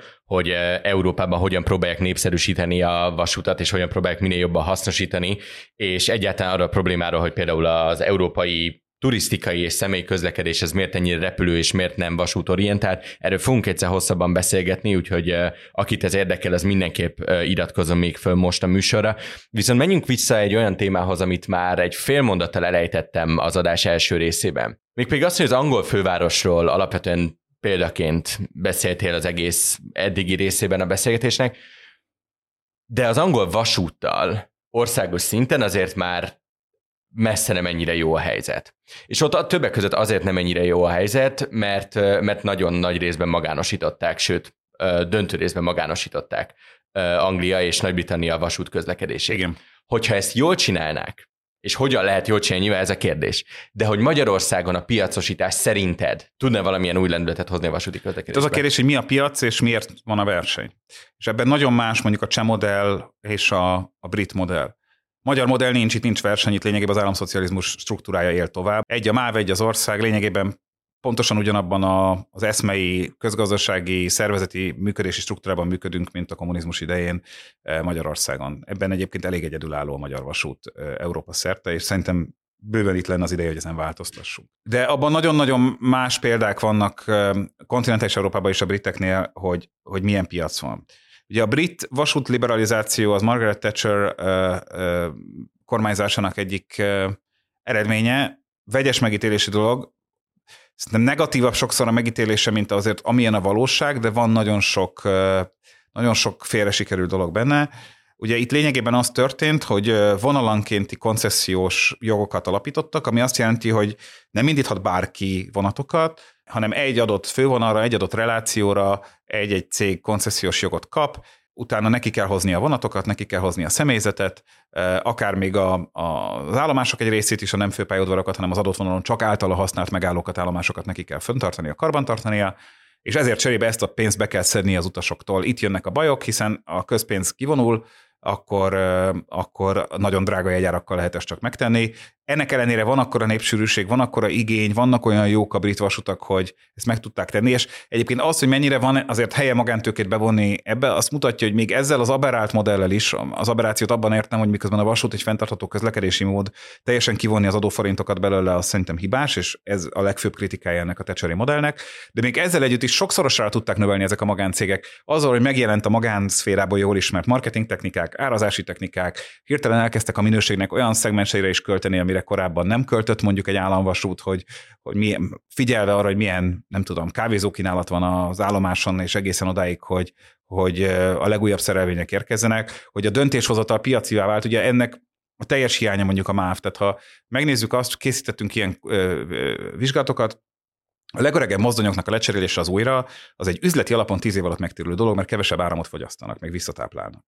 Tehát, hogy egy racionálisan működő vállalat lenne, akkor, akkor ezeket az beruházásokat akkor is megtennék, ha tehát hogy mondjam, ez nem arról, nem arról szól, hogy beletesszük az adóforintokat, hogy jobb legyen a közszolgáltatás, és akkor elindul az a vita, hogy oktatásra, egészségügyre, vasútra mire költsük, és akkor a társadalom számára mi lesz a legjobb. Ez nem ez a kategória, ez az, amit bármilyen racionálisan működő magánvállalkozás beruházna, hiszen egy gyors megtérülésű Ugye az eszköz maga több mint 30 éves leírású, tehát az eszköz élettartamának egyharmada alatt megtérülő beruházásról van szó. Ezt minden racionálisan működő vállalat megcsinálná, a MÁV nem tudja megcsinálni, mert nyilván állami cégként ezerféle olyan szabály is vonatkozik rá, ami miatt nem tud ilyen módon racionálisan működni. Tehát a brit példa azt mutatta, hogy amikor a vasútvállalatok elkezdenek hirtelen üzleti racionális mentén működni, akkor az a hatékonyságba, abba, hogy hány, milyen létszámmal dolgoznak, milyen hatékonysággal dolgoznak, mennyire gyorsan cserélik le az eszközöket, meglátszik, hogy egy repülésből vett példát mondjak, látszik az, hogy amikor egy fapados légitársaság akár 5-6-7 éves gépet is lecserél, mert az új már annyival kevesebbet fogyaszt, vagy annyival több benne a férőhely, ezt nyilván a Malév nem tette meg, és még akár a Lufthansa se teszi meg ma.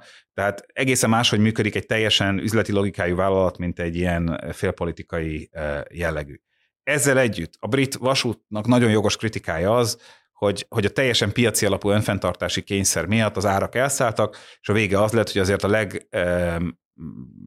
legkevésbé gazdaságilag, anyagilag ezt megfizetni képes rétegek kiszorultak, és lassabb buszokkal kell ingázniuk, és pont akik távolabb laknak, vagy szegényebb részeken laknak, nekik a legnehezebb a közlekedésük.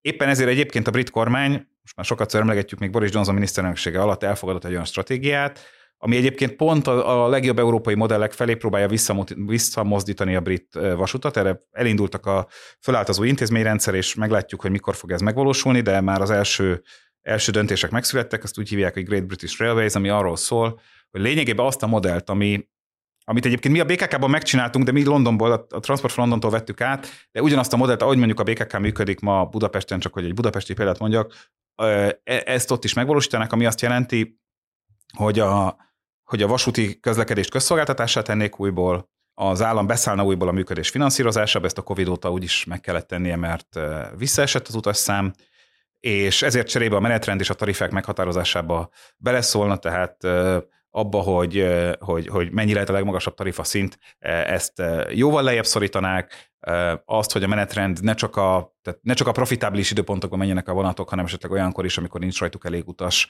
Ez egy tipikus probléma a vidéki Angliába. E, ebbe beszállna az állam megrendelőként, viszont továbbra is magánüzemeltetésben maradnának a, a, a tehát mávuk nem lenne, mint a pályára van, az most is van, de, de vasúttársaság abban az értelemben nem lenne, hanem továbbra is magáncégek látnák el állami megrendelésre a, a szolgáltatást. Tehát magyarul a verseny az, az részben az állam megrendelésért szólna, nem, nem közvetlenül csak az utasok fontjaiért.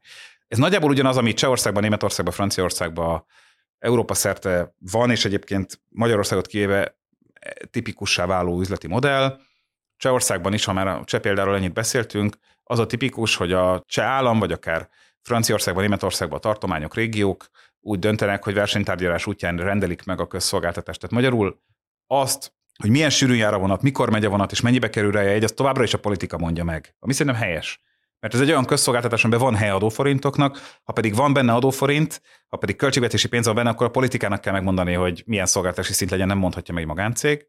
De utána a szolgáltatás megvalósítása, az eszközbeszerzés, egy hatékony üzemvitelnek az elérése, az versenyben akár magáncégek is lehet. Nemrégi példa, hogy a, a Prága és Brno közötti gyorsvonatnak nem a nem az Intercity-nek, hanem mondjuk úgy az Interregió vonatnak, ami sok helyen megáll, az üzemeltetését egy versenytárgyaláson kiírta a cseh állam, és nem a Cseszkedráhi, nem a cseh államvasút nyerte meg, hanem egy magánvasút, a RegioJet, amelyik egyébként Budapestre is közlekedett vonatokat távol, nemzetközi közlekedésben, és 20%-kal olcsóban vállalt el vadonatúj vonatokkal, mint amennyire a cseh államvasút. Ez nagyon hasonló az, amit mi Budapesten csináltunk, amikor azt mondtuk, hogy a BKK létrehozásának az egyik fontos eleme volt, hogy a menetrend továbbra is az a főváros dönti el Budapesten, a BKK. A jegyárakat nyilván a fővárosi politika dönti el, ezt nem engedjük át egy magáncégnek.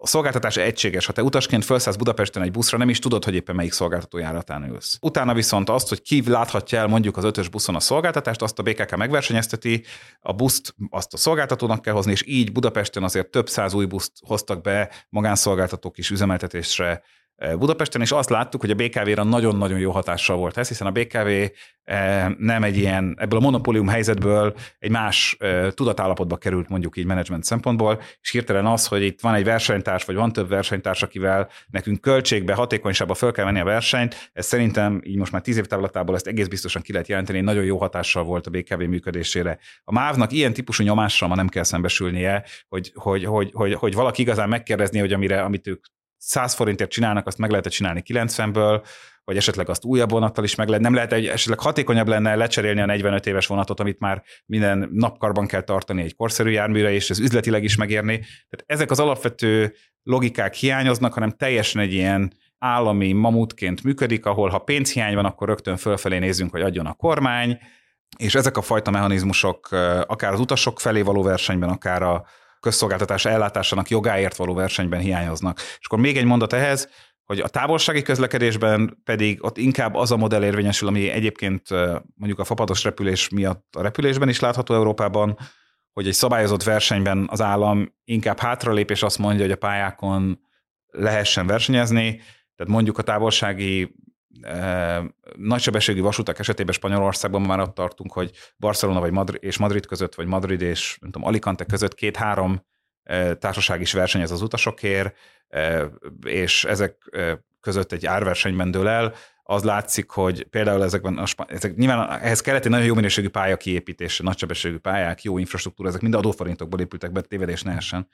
De utána ezen az infrastruktúrán versenyző szolgáltatók működnek, akik már nem kapnak a, szolg- a közvetlen közszolgáltatásra nem kapnak adóforintokat, és az látszott, hogy a verseny megjelenésével 70%-kal nőtt meg egyes vonalakon az utas szám, úgyhogy közben olcsóbbak lettek a jegyek.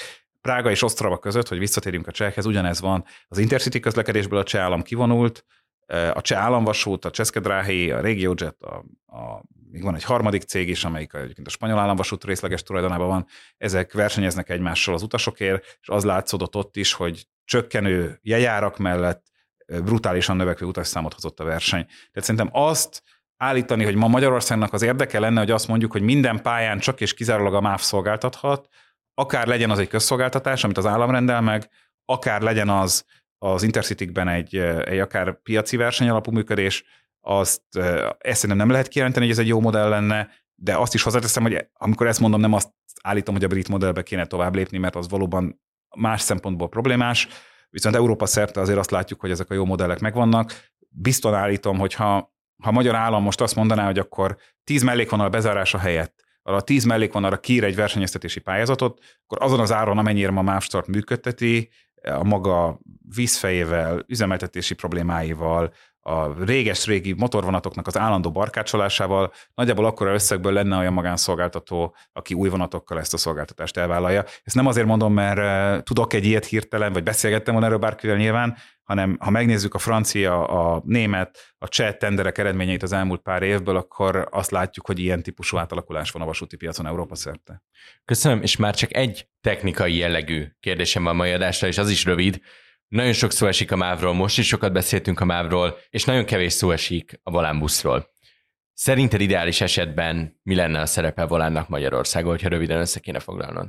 Európa egyik legkiterjedtebb regionális buszhálózata működik Magyarországon, erre büszkének érdemes lennünk, és, és szerintem a volánbusznál egy kifejezetten pozitív integrációs folyamat zajlott le, amikor 2010-ben a Fidesz átvette a kormányzást, akkor 20-valahány volántársaság működött, mindegyik egy kis királyság volt, szanaszét lopva egyébként, és hát egészen szörnyű működési morállal, abban az értelemben, hogy a megyehatárokon egymással szembe visszaforduló buszok, a vasúttal versenyző járatok, tehát egészen, egészen érthetetlen volt az a modell, amiben ez működött.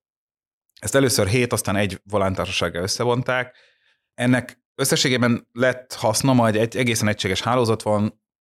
Én magam is dolgoztam ezen a államtitkárként még egyre több helyen ezeket a megyehatárokat sikerül lebontani a volánhálózatba, és végre országos hálózattá alakítani a buszhálózatot nagyon nagy mennyiségű új autóbuszt kapott a Volánbusz állami forrásokból az elmúlt években. Tehát azt gondolom, hogy itt sokkal jobb állapotban van, mint a, a MÁV maga. Szerintem itt három kérdés van, amit érdemes felvetni. Az egyik az az, hogy azt a szocializmusból örökölt helyzetet, hogy a buszállomások máshol vannak, mint a vasútállomások számos nagy megyei jogú városunkban vagy megyeszékhelyünkön, ezt meg kell változtatni. Nagyon sok helyen az az akadálya annak, hogy a volán rá tudjon hordani a vasútra, és azért él ma két külön rendszerként ez a, a, a két hálózat, mert mert, mert a buszpályaudvarok nem ott vannak, mint a vasútállomások. Ezt persze sokszor már felismerték, csak mindig ilyen 40 meg 100 milliárdos óriás projektek fújottak ebből, és ezt intermodális csomópontoknak kezdték csúfolni. Szerintem ezeket be kell fejezni, és a mai parkoló helyére oda kell rakni a vasútállomás mellé, akár csak buszpáronokat és olyan buszvárókat tenni bele, mint bármilyen városi buszmegállóba. Nem kell csodák palotáját építeni, hanem, hanem a két rendszert végre össze kéne húzni, mert ma Székesfehérváron, Miskolcon, számos helyen, vagy Gyöngyösen azt látjuk, hogy azért van párhuzamos busz még mindig a vasúttal, mert a környékből bejövő, vagy Egerben a környékből bejövő buszok a vasútállomás nem érik el, hanem azonnan pár kilométerre lévő buszpályaudvaron állnak meg. Tehát ez egy, ez egy olyan töredezettség a hálózatba, amit meg kell oldani. A másik, hogy még mindig nincsen egységes tarifarendszer MÁV és Volán között, még mindig nincsen egy olyan applikáció, ahol ha én beírom, hogy Budapestről szeretnék eljutni és itt mondják neked hévízre, mondjuk egy olyan dolgot mondják, hogy egy budapestiek számára valószínűleg értelmezhető helyszín, vagy, vagy célpont, akkor mondjuk egy vasút volán kombinált utazást kezd helyi átszállással nekem kiadna, hogy ott hogy kell utaznom. Ezt még a Google egyébként kiadja, mert az okosabb, mint a MÁV összes rendszere együtt, de, de a MÁV saját rendszerei ezt nem tudják sehol kiadni, és egy közös jegyet nem tudok venni. Tehát magyarul, ha az én vonatom késik és lekési a buszt, akkor buktam a, az átszállásomat, és semmi garancia nincs. Tehát annak ellenére, ez egy cégcsoportban van, szerintem hibáson ez a cégcsoport integráció arról szólt, hogy hirtelen elkezdtek informatikai rendszereket integrálni, beszerzési szabályzatot integrálni, meg a szokásos ilyen magyar vállalati integrációkat elkezdeni, ahelyett, hogy a szolgáltatás integrációja történt volna meg. Szerintem ebben kell még egy óriási előrelépni, és szerintem a volánnál is előbb-utóbb ugye gyakran halljuk ezt a piacnyitás kérdést, itt is ugyanazok a dilemmák fölmerülnek, amiket a MÁV kapcsán mondtam, hogy egyébként az, hogy van egy egységes országos hálózatunk, ez nagyon jó, ezt meg kell tartani, e, ebből nem szabad visszalépni, de azt a kérdést, hogy egyébként minden buszjáratot a Volánbusz ZRT-nek állami cégként kell üzemeltetnie, vagy adott esetben egy buszbeszerzést azt akár nem az állam, hanem egy magánszolgáltató is elvégezhet, és aztán kilométerdíjba ezt kifizeti az állam, ugyanúgy, mint ahogy a BKK kifizeti a 105-ös buszon. Szerintem ezt a kérdést föl lehet tenni a jövőben a buszközlekedés esetében is. Egyébként az uniós jog is előírja, hogy ezt a kérdést föltegyük. De a volán esetében ez talán azért egy sokkal kevésbé látványosan égető kérdés, mert itt nincsen akkora járműpark probléma. És ugye nagyon sokszor ezek a fajta üzemeltetési tenderek azért születnek Budapesten is ezért kezdtük el, tehát hogy ne legyen tévedés, nem önmagában azért kezdtük el, mert azt gondoltuk, hogy a BKV ne tudná adott esetben az összes buszjáratot üzemeltetni, de megörököltünk több mint ezer kohoszok kevényi karuszt 2010-ben, nem volt a városnak nem csak pénze, de még hitelképessége se arra, hogy ezeket lecserélje. Tehát a magánüzemeltetési modellel, a buszüzemeltetési modellel tudtuk azt elérni, hogy nagy mennyiségbe tudjunk új buszt behozni, hiszen akkor a kilométerdíjas szolgáltatásban új járművel érkezett a szolgáltató. Az előbb ezt mondtam, hogy a mellékvonalakra is lehet, hogy ez lenne a leggyorsabb megoldás a MÁV-nál. Nyilván a volánál azért látjuk ezt kevésbé égetőnek, mert sokkal több új busz érkezett itt az elmúlt években, de nyilván azok is már előregszenek, nyilván van egy folyamatos jármű frissítési igény, tehát szerintem ott is a működési modell kérdését érdemes napirendre venni.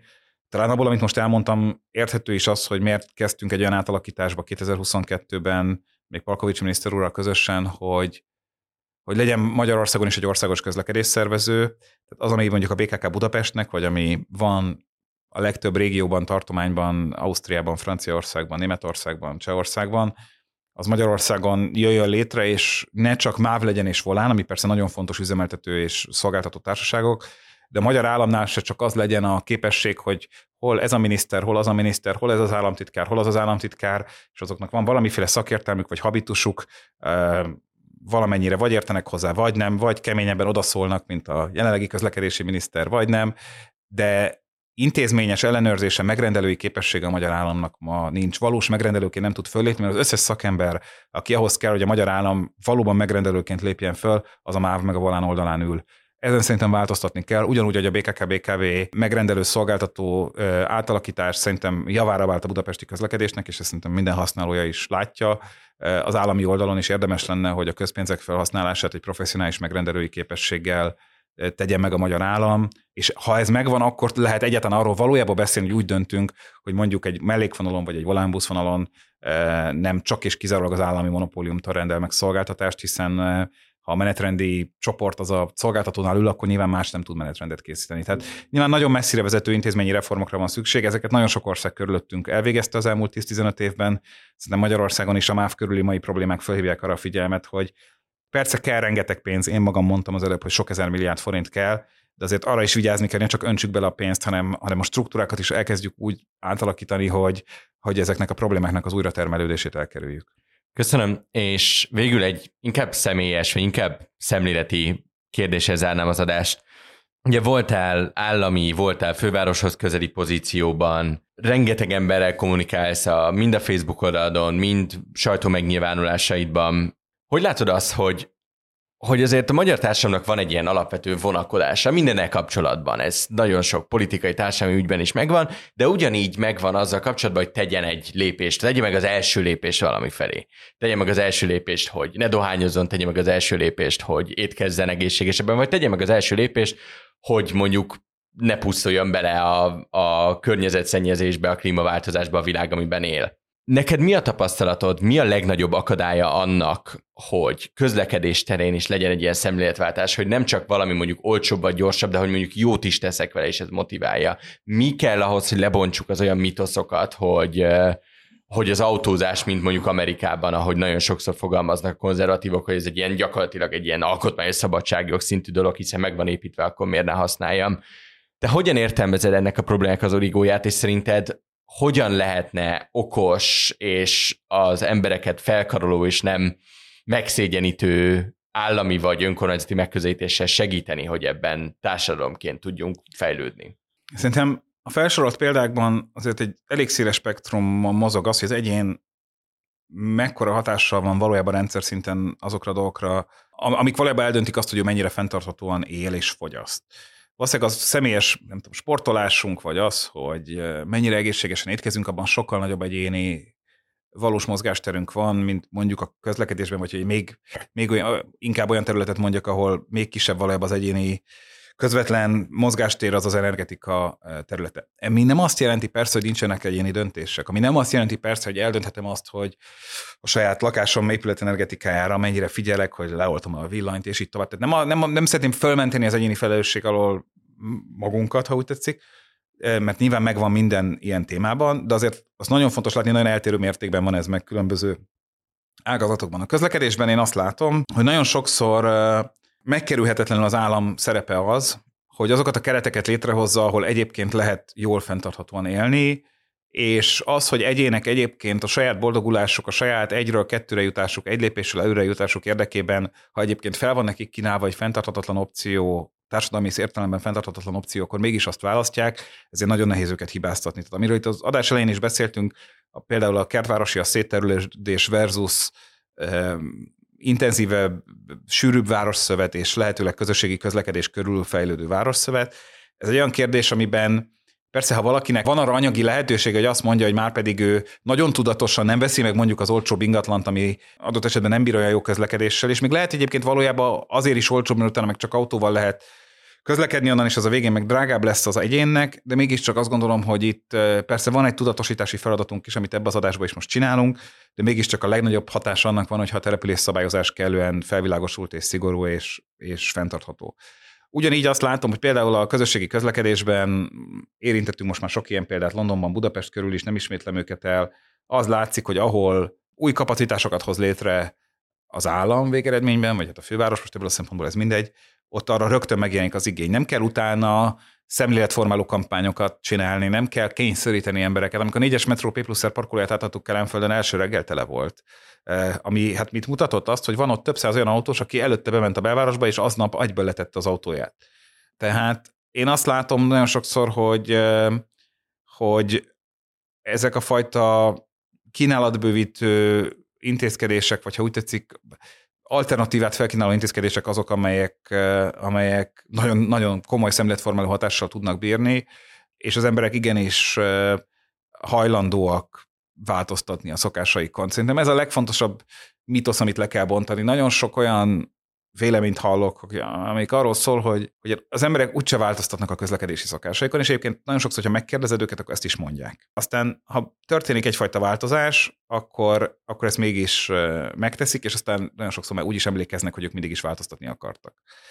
eznek nyilván van negatív meg pozitív előjele is értve ez alatt, hogy ez lehet az, hogy van egy új tömegközlekedési hálózat, egy új fonódóvillamos, egy új vasútvonalfejlesztés, meg nyilván lehet az is, hogy például most egy, budapesti példát mondjuk Józsefváros lépte ezt meg, sokan beszéltek erről előtte, de nem csinálta meg senki, hogy a lakossági parkolási engedélyeknek az árát felemelték, nem brutálisan, még mindig egy autó megtankolásához képest töredékébe kerül, de azáltal, hogy nem lényegében ingyen van az autók tárolása, hirtelen az autók egy nagyon jelentős része eltűnt a Józsefvárosi utcákból, és hirtelen könnyebb parkolóhelyet találni, hirtelen több hely van fát ültetni, eh, a közterületeket átalakítani. Miért? Mert nagyon sokan, akik egy olyan autót tároltak, amit havonta egyszer-kétszer használtak, azt rájöttek, hogy esetleg nincs is értelme a közterületen eh, tárolni, vagy akár birtokolni sem. Mert azt a pár ezer forintot se éri már meg nekik. Tehát azért akár a, a, az árazásban, akár a szabályozásban, akár persze a tömegközlekedés fejlesztésében, új kínálatok létrehozásában, de akár új kerékpáros infrastruktúrák létrehozásánál is látjuk ezt, hogy megjelenik ott a kerékpáros forgalom egy-két év alatt nagy mennyiségben. Igenis lehet hatni arra, hogy az emberek hogyan közlekednek, és, és én azt látom, hogy Magyarországon semmivel nem kisebb a nyitottsága a változtatásra, a fenntarthatóbb közlekedésre, a, hogyha ilyen típusú ösztönzők megjelennek. Tehát nekem van bizalmam az emberekben, ez a, ez a rövid válaszom erre de tenni kell érte. Tehát azt várni, hogy megfelelő szolgáltatások, megfelelő szabályozások nélkül ez majd magától megtörténik, az viszont szerintem tévedés. A közlekedés politika szerintem ezért is egy nagyon fontos terület, és ugyanígy az energiapolitikában, az egészségpolitikában szerintem ezek a legfontosabb kérdések, hogy hogyan lehet olyan kereteket létrehozni, ahol, ahol ezeket a fajta döntéseket elő lehet idézni, lehet segíteni a mindennapokban. Dávid, nagyon szépen köszönöm a beszélgetést. Köszönöm én is. Hallgatóinknak pedig köszönöm szépen a figyelmet. Az Ékasz két hét múlva folytatódik, addig is iratkozzanak fel az Ékasz csatornájára, illetve kövessék be a HVG podcastok csatornáját is, hogy a többi műsorunkról sem maradjanak le. Én Nagy Ivel László vagyok, viszont hallásra. A műsort és új fenntarthatósági programjában a védett állatok élőhelyének megóvását a KNH támogatja. Dönts okosan, KNH. Innováció, fenntarthatóság, jövő.